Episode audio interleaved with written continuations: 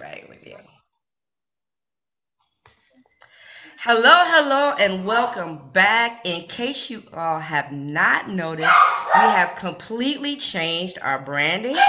Now, what is now Get Your Own Damn Fish podcast? Um, what does that mean for those of you who don't know about the book? Buy your own damn book at getyourown.damnfishbook.com and find out for yourself. However, our worldview has not changed. Um, real topics, real experiences, and real resources. So, since the beginning, we have uh, been sharing with you business professionals um, in a various uh, various areas of expertise who have shared their journey and their resources. So today we have a very special guest whose very title that she has held since the 2000 says mm-hmm. volumes. She is the president of the League of Black Women, an organization that does leadership research into how black women again uh, uh, how black women advance against our own ambitions and provides uh, platforms and resources therewith. So, without further ado, I bring to you President Sandra Finley. Hello, hello, hello. It's good to be here with you. I, I am I'm absolutely honored.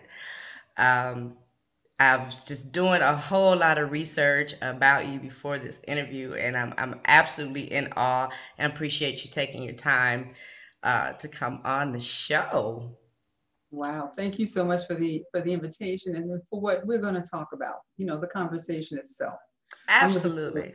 Let's do it. yes. So I would like to, I would like for our audience to get to know the Sandra before all of the accolades. You know, because you sound like you can walk on water, but I want to let I want to let let folks know that um, you know we're human and we go through our journey um, we didn't just pop out and wind up with titles like president.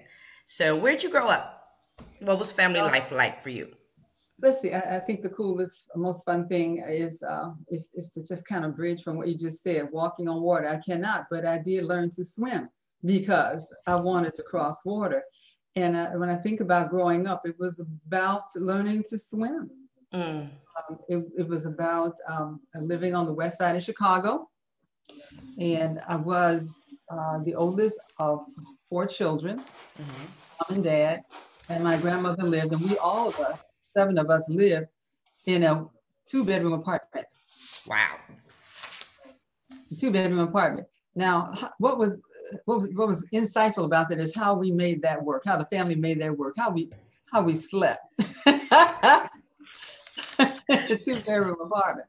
Like so sausages like well well you know it was it was it was it was cozy it was familial but the short of it is my in one bedroom my parents slept in with a baby bed up against the wall where the baby was whoever the baby the baby was slept there and the baby so three of them. And then in the second bedroom is my grandmother and my sister janice. They share a bed.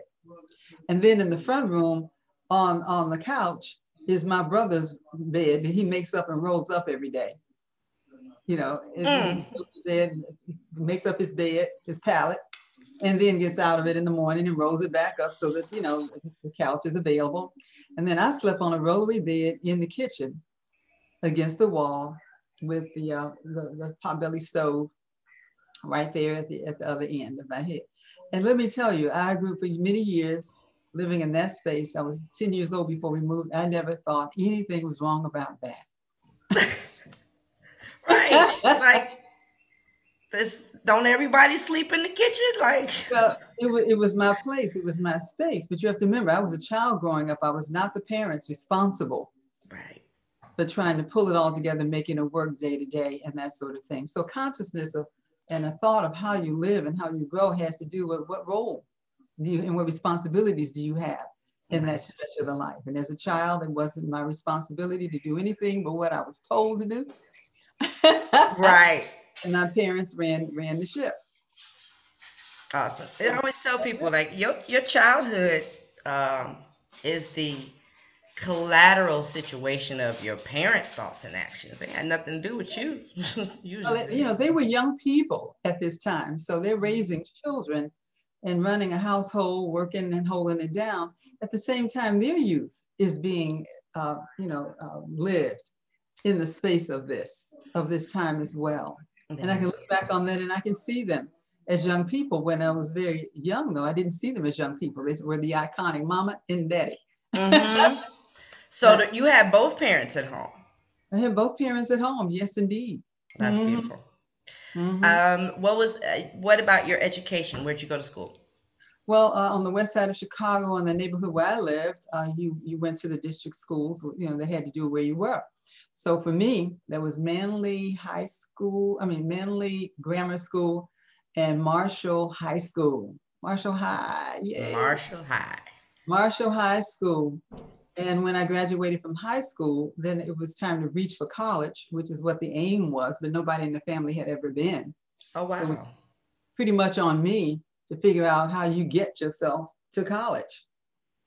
And I talked to the school counselor about that, and he was not helpful at all uh, in mm. terms of um, what I was really asking, which was not only information, but how do you even think about making a choice like that? And he, I noticed he was a white man. He had a ring on his finger. I said, "What school did you go to?" And he said he went to Loyola. Mm-hmm. But then he looked down. He said, "But you, you don't want to go there. You wouldn't do well there." And I uh, took that as a challenge. Applied to Loyola. Was accepted there with another couple of schools who with names I did not really recognize. and uh, went myself on there mostly because he seemed to say to me that he didn't think I could do that. I love it. well, watch me and watch me attitude. Now, now, sometimes you, you're reaching for things uh, without having any way to understand the society around the thing you're reaching for. Mm-hmm. Because there was not enough money for me to go live on the campus. It was on the north side. I live in west side. I commuted every day from one world to the other on buses and trains, buses and trains every day. Wow. And when I got a summer job, which was downtown Chicago, so I'm, I'm doing this three thing. You get up in the morning, you go to school, you get up through school, you go downtown, you go do your job. I worked at Marshall Fields on the budget floor. Mm. And then you come back home and then you do it all over again. Mm-hmm. Wash, rinse, repeat. Yes, indeed you wash and repeat and doing homework on the train and bus and naps, naps and everything like that. So you, you, it's all packed in. Now the toughest thing about Loyola, well, let me say the good thing about Loyola, they were a very uh, fine academic institution. They had information there. Mm-hmm. And I learned over time I could have gotten that information, academic information in any schools. They're all accredited by the same body, you know. Mm-hmm. But um, Loyola had had wealth and things I had not seen, you know, big buildings and this and that, et cetera, and so forth. So physically, it had a lot to offer. They had just made up their minds to accept uh, the students as part of the student loan program, so they were raking in the money.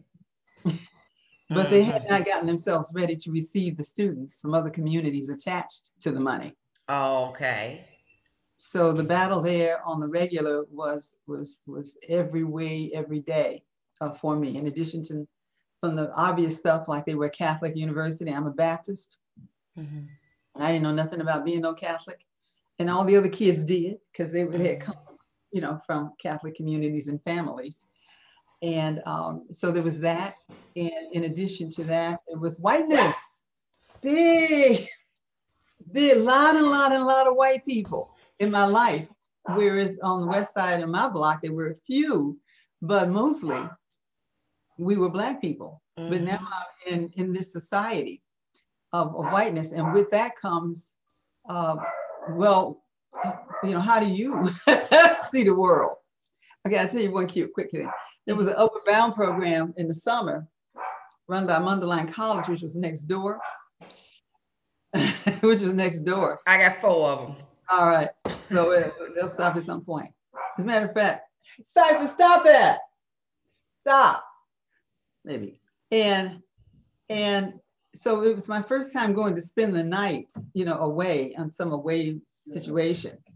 I said, well, I got a roommate in, in, in this dorm room. Uh-huh. And we're getting to know each other, young white woman, girl, and whatever. We're friendly enough, really. And it comes time to get ready for bed. And so I draw my bath water in the tub, and then I take my box of Tide washing powder and sprinkle it in to my bathtub. And she says, You're gonna get in there? Now back in the day, we used Tide for everything. Yeah. That's why I'm laughing. We wash clothes with it. We mop the floor with it. and sometimes you be washing clothes and you at the same time. There's a clothes in the tub. You gotta get in there. You, gotta... you know, you, we, we just use it. It was a cleaning. It was a it was a family trusted cleaning agent. And so I, am dusting my, my Tide in the water. And she looks at me and she goes, "You're gonna get in that?" And she had lovely little bottles of of um bath, bubbly bath and stuff, which was stuff we've had too. But Mama usually bought that stuff and put it on her dresser and it just stayed there for pretty. We didn't really use it. But anyway, so she got something to say about this. And I look at her and she looks at me aghast that I'm going to get in that. And then I had a thought she never would have thought. I wondered how clean could she be if she didn't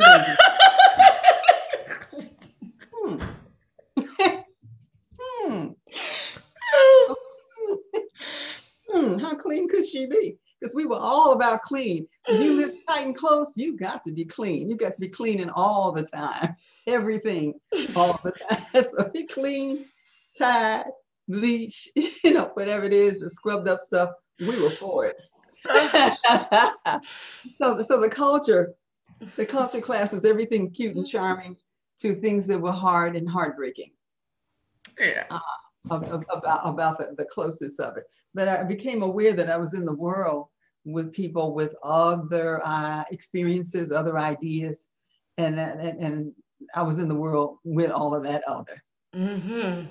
so there's some other, and it's it's just as you're talking, I'm seeing stories of my own life flash by, and I'm really looking forward to being able to have a chat with you off camera.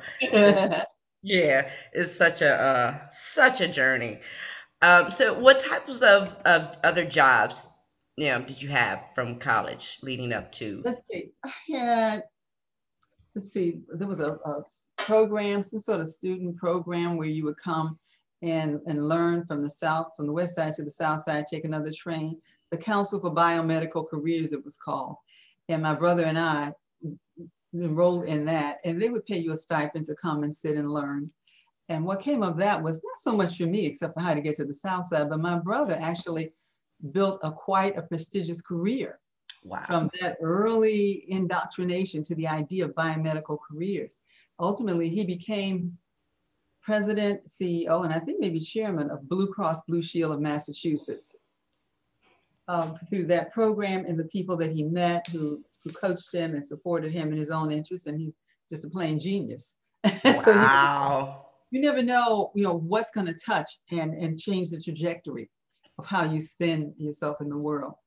And for me, I just had, I think they were mostly jobs, like I said, working at Marshall Fields in the budget store mm-hmm. on the back floor. And I didn't know why I was on the budget floor, but it had to do with Marshall Fields not letting Black folks work upstairs yet, mm. on the, you know, on any kind of reliable way on mm-hmm. the budget floor. But there are things you learn on the budget floor because you're in the building of Marshall Fields.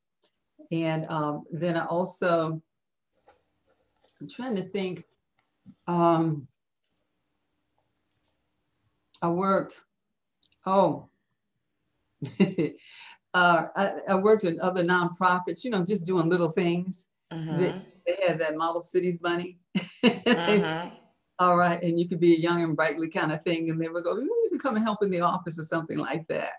So those, those kind of patch and, patch and carry and, and, and learn and do things. What they did do was put you in the presence of uh, people who were uh, really good at what they did and you wouldn't normally have any reason to interact with them. Right. Social workers are running these programs, executive directors of this, that, and other banks, and that sort of thing. And you're knowing these people, oh, heads of insurance companies, mm. selling policies to Black people, and you're learning these things because you learn the people first. Right. You know, I worked at one called the Christian Action Ministry, CAM, and that was on mm. Madison Street. CAM was. And I got, I think I worked at CAM just when I graduated from college, I believe. He graduated from college. And I remember the executive director's name was Al Portis. And I went in for, uh, uh, across the street from CAM was one of those non-profit find you a job city funded places. And so I walked into there and sat down and filled out my little application. And a man said, he sat me next to his desk and he, he looked at my application and he said, oh, you're a smart girl. I'm gonna find you a good job.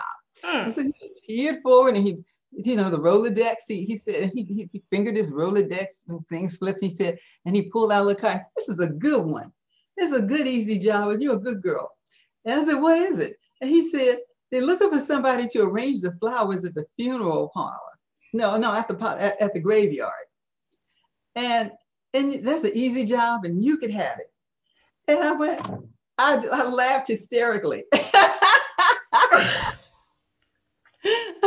I had come through college, the rigor of it, and he told me that I could arrange. Well, first of all, I have no no no talent arranging no flowers. Never did. Nobody was going to be happy with what I did with that. Mm-mm. But it never had anything to do with what my own career ambitions were. So I walked out of there, it's uh, still laughing, and across the street was this organization called CAM, Christian Action Ministry.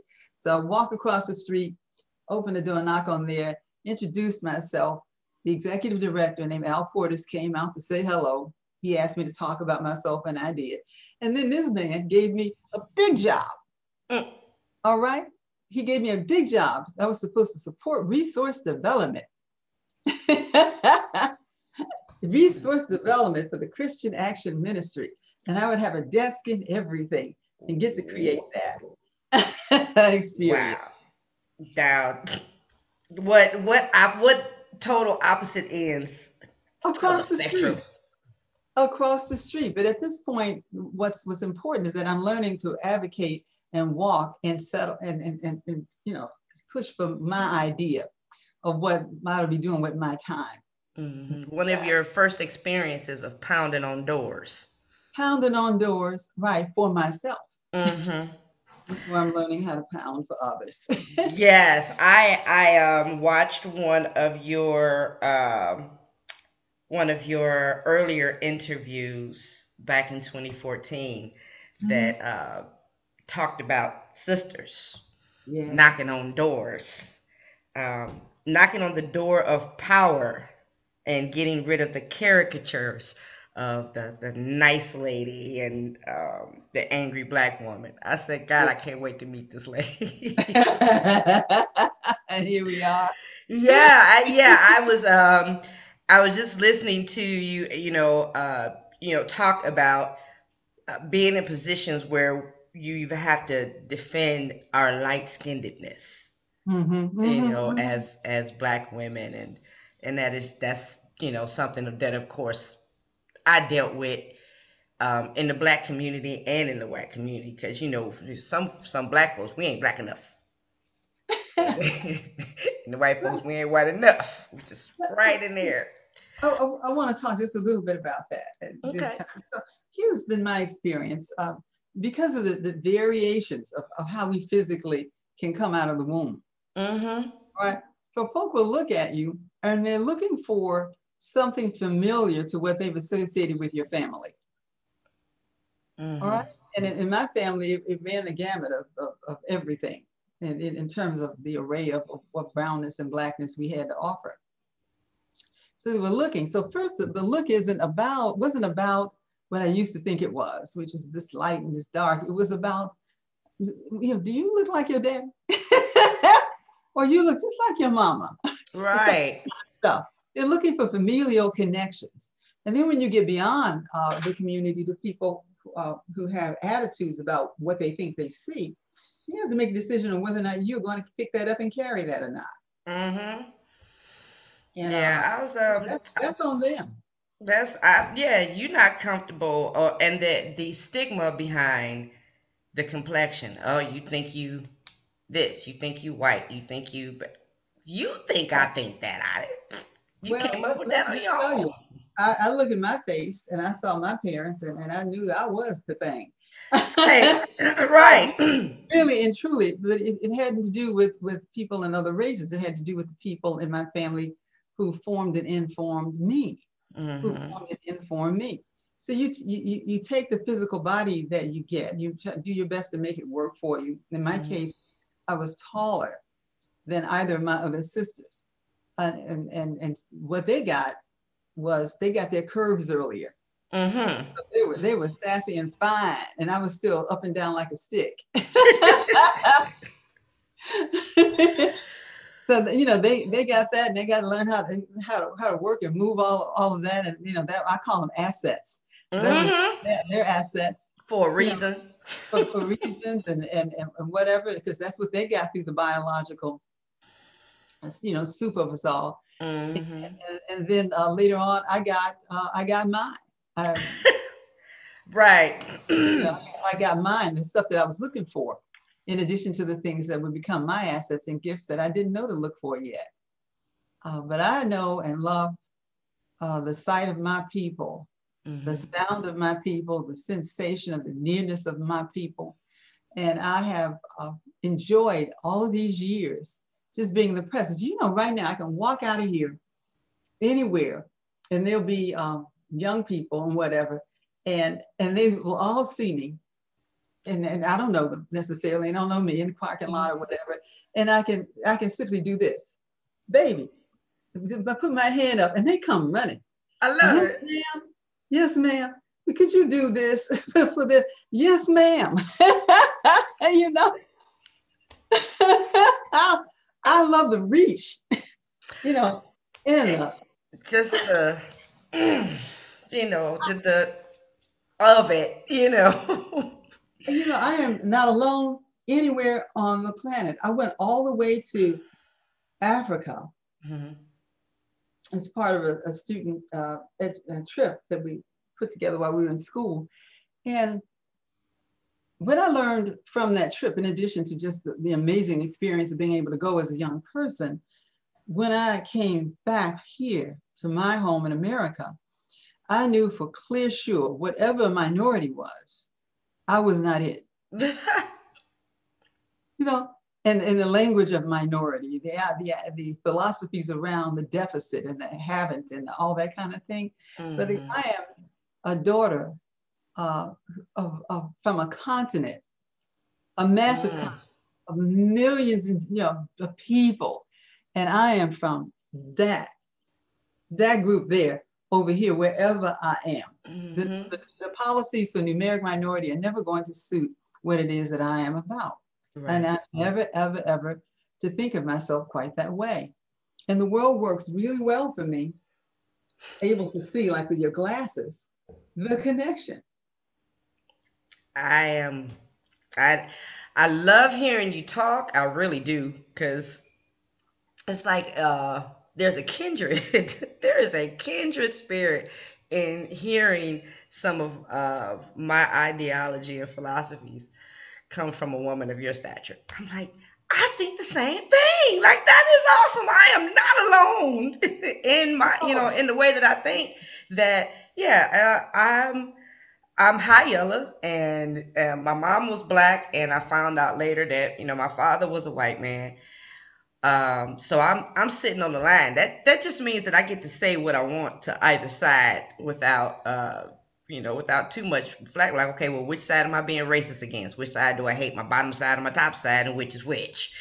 So you know it gives me a little bit of, of freedom. But I grew up in a black neighborhood.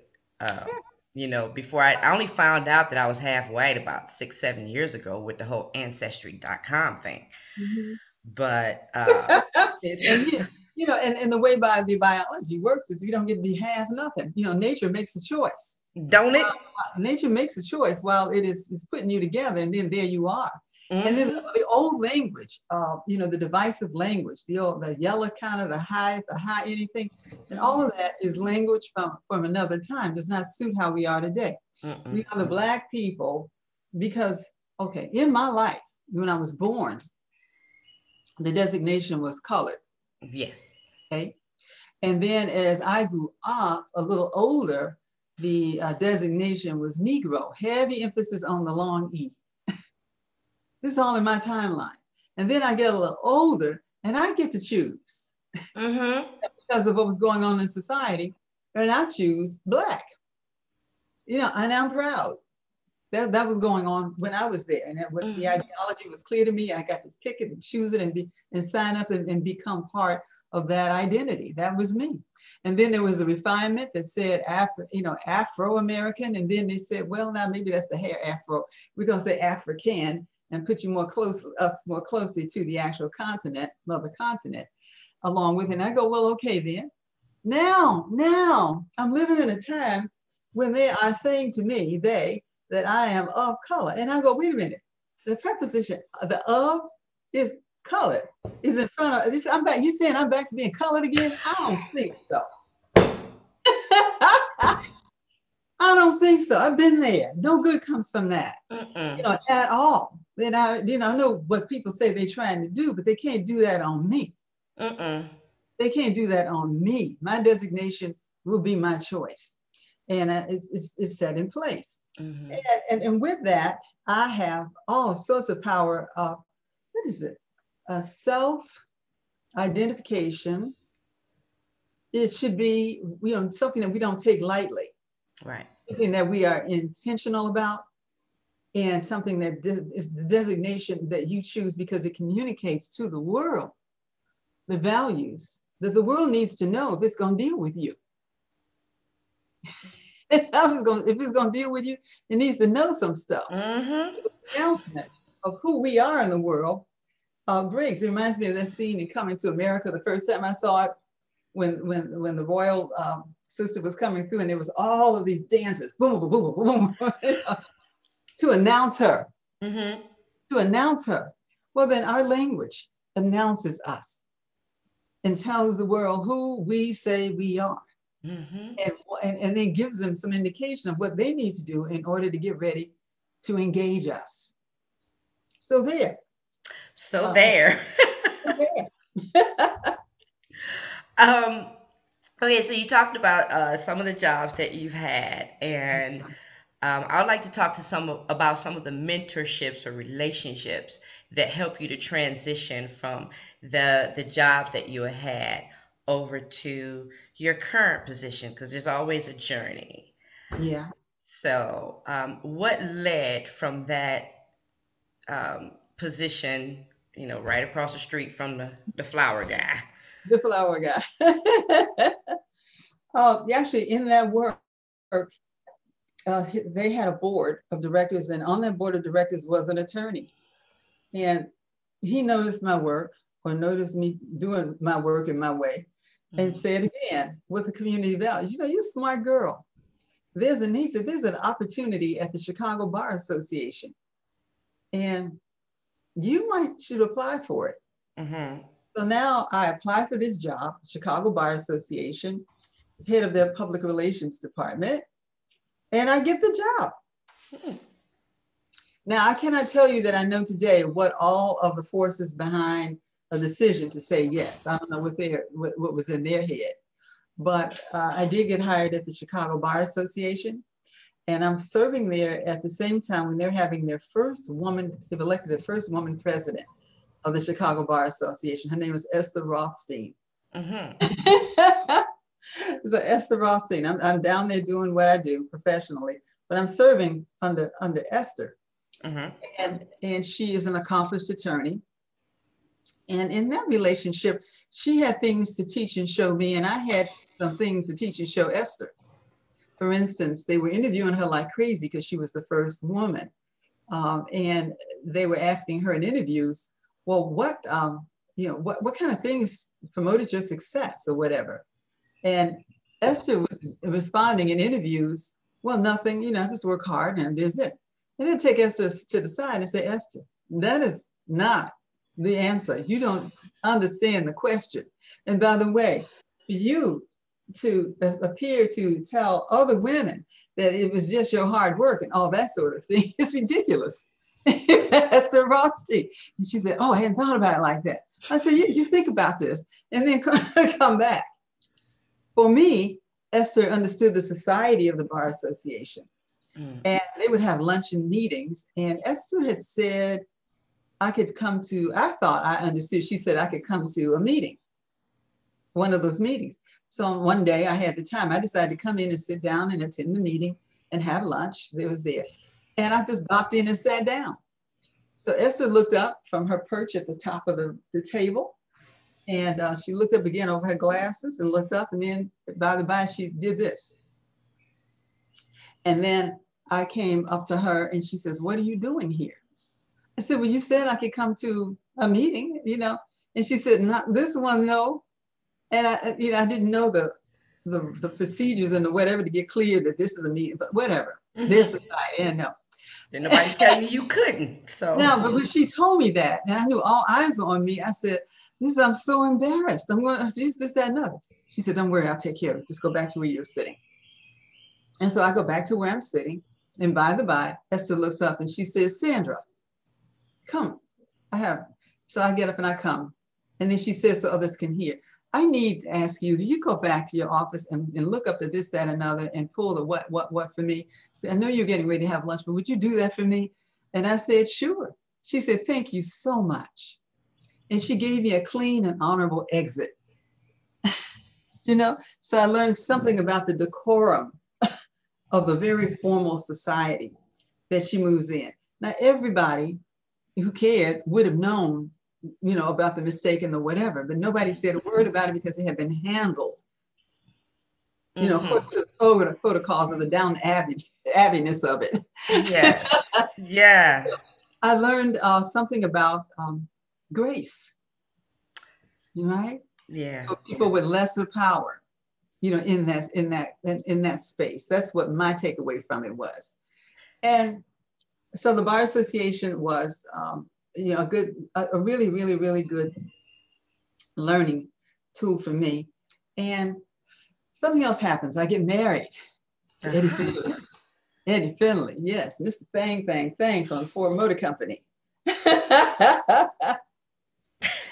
we met just as I was getting uh, out of uh, high school getting ready to go to college that summer at the skating rink on the west side. Mm-hmm. Eddie was getting ready to go be a learn how to be a journeyman pipe fitter at Ford. So we were going both into our learning programs, if you will. And, and we date hot and heavy all while I'm in school and while he's in this program. And we get married when uh, we're through. I graduate from Loyola and he graduates from the journeyman program. We get married on those weekend weddings. Mm-hmm. You get married on a on a Saturday, you have Sunday for the honeymoon, you got to go to work on Monday. That's what we did. Now, mm-hmm. what's important about what you're asking about life and what difference that made. On Monday morning early, Eddie is up getting ready to call it out and pull it into Ford, you know? And I am in the bed, newly married, stretching like a cat. Uh, I don't think I'll go in today. We are making executive decisions as a I'm not going in today. But Eddie said something uh, that saved me all these years. He said, uh, in the practical brother way, now look, you got to go to work. Mm-hmm. But we are married now. You don't have to stay anywhere where they're mean to you. All right?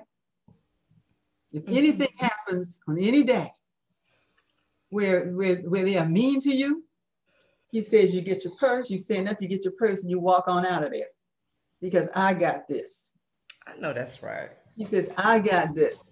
And then he told me, because you're a practical brother, now you got to find another job, but you can leave any job you want to leave. You know, because the two of us, it takes the two of us mm-hmm. to pull this apart. But you don't have to stay anywhere where they if they are mean to you. Right. And let me tell you, the uh, power of that commitment to my well being and my happiness and my joy mm. was everything. Everything. As it turned out, particularly over the years, everything. Mm. There's that. And you, he, he's, he's in another room, you can't see him. He's really cute. He got oh. that kind of thing.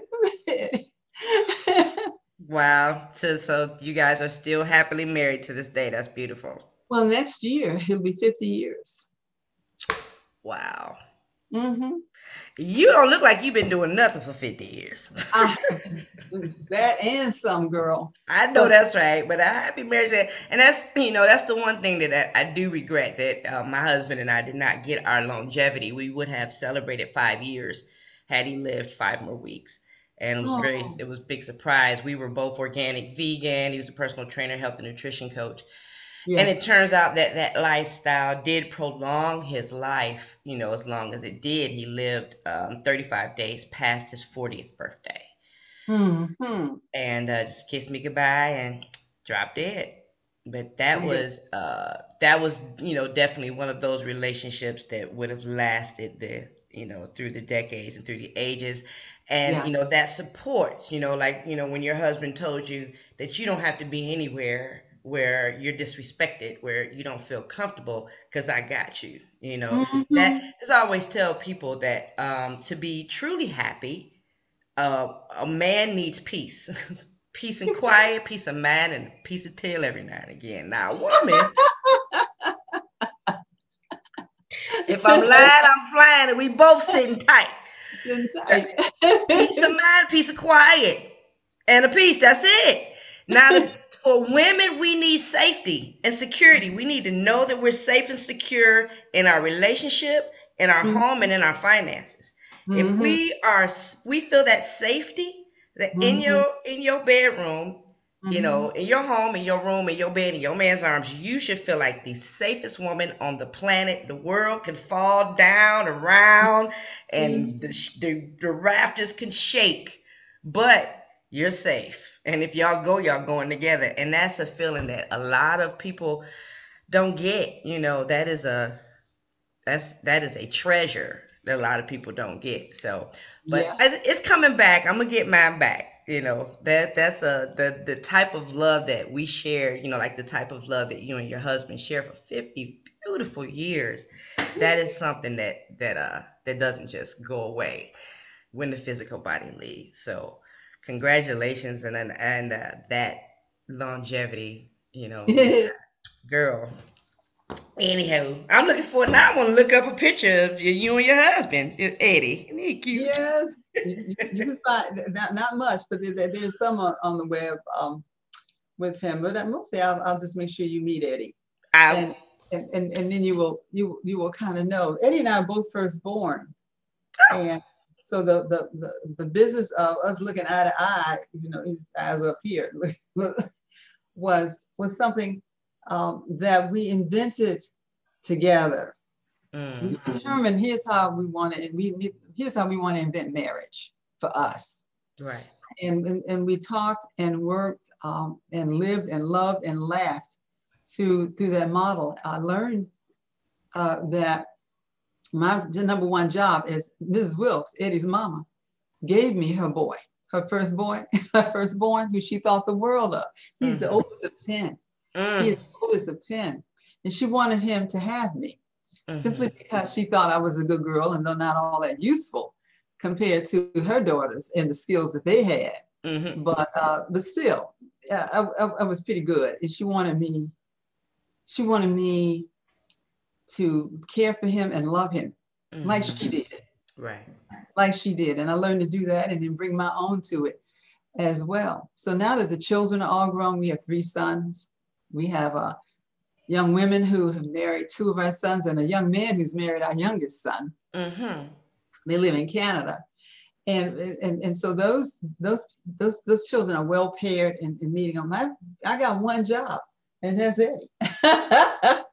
All right. I know that's right. I look at Eddie every day. I know what he look like, what he sounds like, what he smell like, what he breathe like, how he moves, how he And, walks. man, and if something ain't right, you know that right I away. know, I noticed that. I noticed that. And over the years of the marriage, uh, we had to have tough talks and all that kind of stuff that you have to do. And I learned how not to be mean to Eddie, hmm as well as not let Eddie be mean to me. Right. That's And that is is- between us doing this, you know, the Mhm. truth and the fact of it. Uh, and, and then not caring enough. You know, sometimes people are kinder to strangers than they are to each other. Mm-hmm. You know, kind, good manners, pleasantness, Mm-hmm. and whatever. So you, you learn how to pull, you know, some of those missiles back. You don't need all that. You know, Right. So you know that's that's one of the things that um, I think that we are uh, having a, a major disconnect, especially in the black community, is lifting each other up, and not just you know uh, lifting our men up, but lifting each other up as a whole. Like I've been wanting to tell you since we started that your crown is beautiful. Me and my my granddaughter have been talking about your locks for the last week. I'm like, look at her. It's like yeah, she get her stuff twisted all the time. Her locks look good. Oh yeah. I, I, I, you know, share just lifting each other up. You know, even um, so, my granddaughter granddaughter just got out here uh, for the summer, and uh, first couple days we're at a restaurant. She's like, "Grandma, that lady is so cute." I the the waitress, she's so pretty. I said, "What's up?" She's like, mm, "I'm scared." I said, "Hey." Have you ever, you know, had anybody tell you that you were pretty or cute and you, you know? No, it's always when someone gives you a compliment, it's always, oh, thank you so much. And um, I don't think I had a chance to tell her what happened uh, as we were leaving. The waitress came over and was like, Oh, your granddaughter was so nice. That made my day. I was having such a bad day. And when she said that, Yeah. that just made my whole day. And I don't even think I even told her about it. Um, she just heard me because she's standing right there. But um, just, you know, lifting each other up. And um, one thing that, you know, my, my late husband and I, his name was David, um, would talk about all the time is there is nothing a woman can tell him out in the street that he ain't heard twice, two or three times this week and probably this morning. You know. So there's there's nothing that anyone can say or offer him or you know lift him up more than his wife than than home. Home was peace. Home was safe. Home was comfort. Mhm. And um and and home was his. and home was This his. is, this is you know. his castle. This is his kingdom. This is where Mhm. everything in the world that matters to him is his peace of mind when the world is going crazy because as you know as a black man as a man period but as a black man you got those strikes against you strike strike strike strike strike you know and you're always on the defense but home home is comfort you know and he used to always tell me that he didn't feel safe going out the house without me. Like, i'm five five. He's six two. Okay. Uh but you know and that's what that's what marriage should be. So i is- honor your longevity. It's that kind of, uh, he's been that kind of partner and friend. I mean, I've been in trouble over the years of any number of things. If you if you're out there in the world, trouble will will, will come and call your name. hmm And I I carry my troubles and I sit there and I talk to Eddie, and uh, and he tells me what he thinks I ought to do. hmm Cool about that is he's got a perspective very different from mine, and he's a trusted advisor. right So some of the time I'll do what what he said do because I wouldn't have thought of it. It looks like sound like it ought to make sense. And others others I'll, I'll thank him for that and do what I got to do. hmm I don't think it could have been okay or even good all these years without being able to talk openly to him right about everything. right everything and anything. So though, and I want to say one, one, one thing about um, what you said earlier about the community not holding each other. I think that uh, we are held and, and hold each other with invisible hands that we don't rightly see. Because the fact is, this society and this world have been so hard that if we had not held each other and are not holding each other, we should, would not be able to be here. hmm You see, sometimes the evidence is the evidence. and then you can find out what's doing. I Yeah. tell you, listen, men and women lie. Evidence does not. And then I'm the a evidence, crime scene investigator. but the evidence of, of, of us being here, the society of us, the neighbors of us, the friendship of us, the family of us, hurt uh, we have been, are, um, um, in some situations just about decimated. We collectively have held us up Mm. and we get no reliable credit for the day to day. On that day that I didn't want to go to work and Eddie told me what was going to go down, don't worry, I got this. You must do that. I got this. Uh, he felt he needed to say what he thought I should have already known. Mm-hmm. But it was already there. It was already there. Yeah. And then people in the world know about Miss Finley, you know. I know they know. she, she got she got she got her eyes on on on him and and these boys who are now men and now these young women you know the, the people who are our family we got them going on mm-hmm. so uh, what i want to circle around to is carol moseley braun ambassador carol moseley braun is a good friend and she said something so cool in one of our conversations uh, when she says that she remembers that when people are frustrated with the, with the um, advancement that we haven't made and the this and the that that we you know, we haven't done. She mm-hmm. says you have to remember we just got here. We mm-hmm. just got mm-hmm. here in the modern times. You know, you had all your baby shots. you know, you had uh, an education. You had some, some some experiences in the world that were not possible just one generation before. Mm. So we have just stepped on the scene of the modern world prepared to engage it. Mm-hmm. Just got here. It's going to be awkward. it's going to be, you know, hit and miss. It's going to be all of that. But the fact is, we are here to run. We are here. We are we here, are here, but we just got here. So quit fooling around with whether or not our swim caps are regulation. and quit fooling around with, you know, with whether or not we we, we know um, all the things of the possibilities of the new world. Because some mm-hmm. of us, mm-hmm. most of us, just got here. But the fact that we are here means that we'll do here what we do everywhere, which is that we will run and we will win because mm-hmm. that's what we do. And we will grind and we will rise to the top like the cream of the crop. I am definitely looking forward to sharing with you um, some of the newest developments with Get Your Own Damn Fish uh, mm-hmm. and our partnership uh, with Every Dot Black and Follow Black Dollars. It's a Economic Liberation Program and a Directory of Black owned businesses. Um, so I'm, I will send you that information after this. And uh, I just I just want to honor you really. I mean, because you seem to have had it, you know, have it all together. You seem to be a woman that definitely um, shows that we as women can have it all. You know, education, family, career. Um, you've been in that position where you are now over 21 years, phenomenal, and a happily married woman for twice that, mother of three men.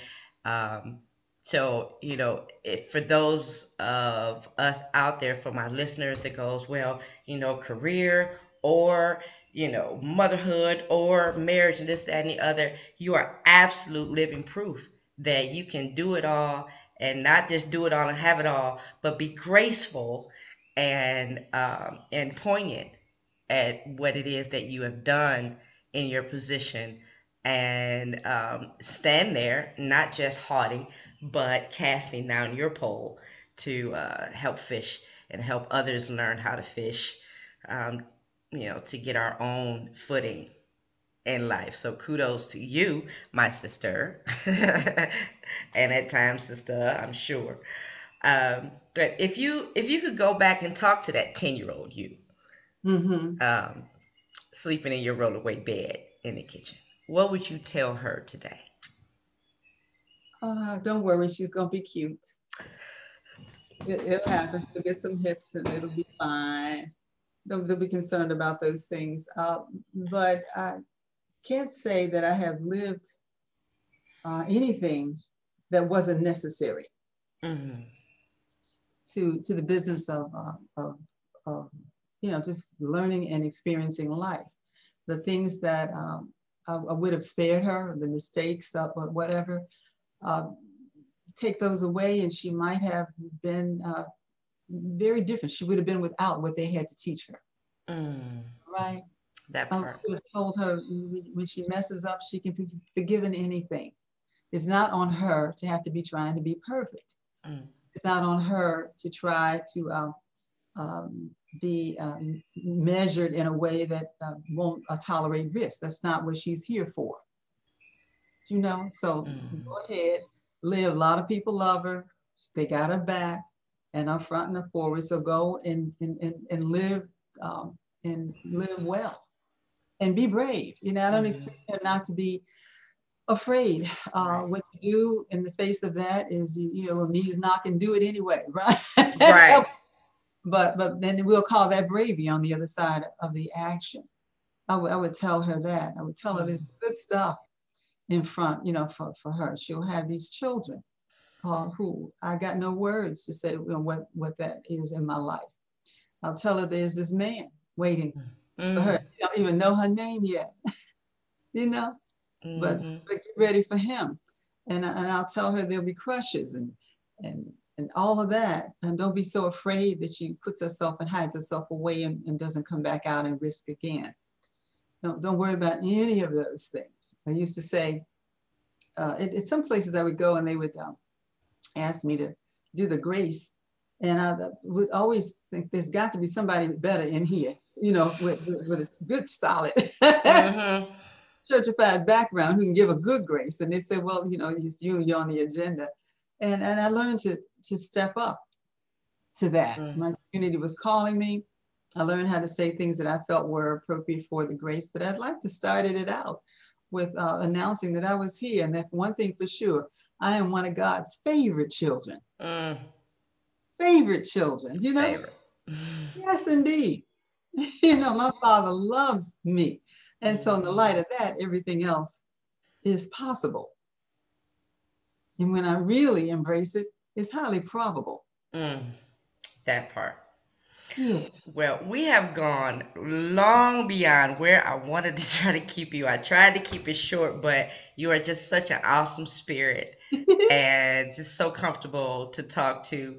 Um, and I'm looking forward to connecting with you off camera um, and meeting you and your, your family. It's just, you know, I feel I feel a kindred spirit. So I certainly appreciate you so much for oh. coming on today. Uh, for my listeners, you can just Google Sandra Finley. Okay, um, and you'll find doctor in there somewhere. And I've been I wanted to ask you why you you know don't really care for for that title versus president.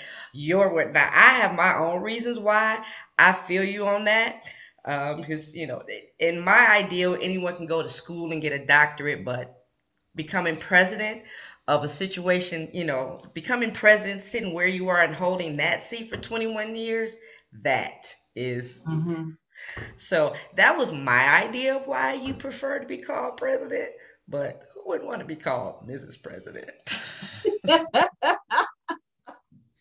and by the way, it's coming. In another mm. four or three years, we will have Mrs. President. That part.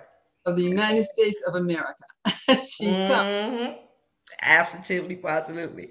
Well, we're going to go ahead and go and wrap it up. I just want to um, thank you again for coming on our show. Get your own damn fish podcast. Mm-hmm. Um, you guys can check us out at getyourowndamnfish.com, get your own damn fish podcast.com, and of course the book, get your own damn fish book.com. You know, mm-hmm. pretty consistent. Um, thank you so much, President Finley and we will see you on the other side. Oh my goodness. Thank you so very much for the hug and for the communal embrace. Thank you.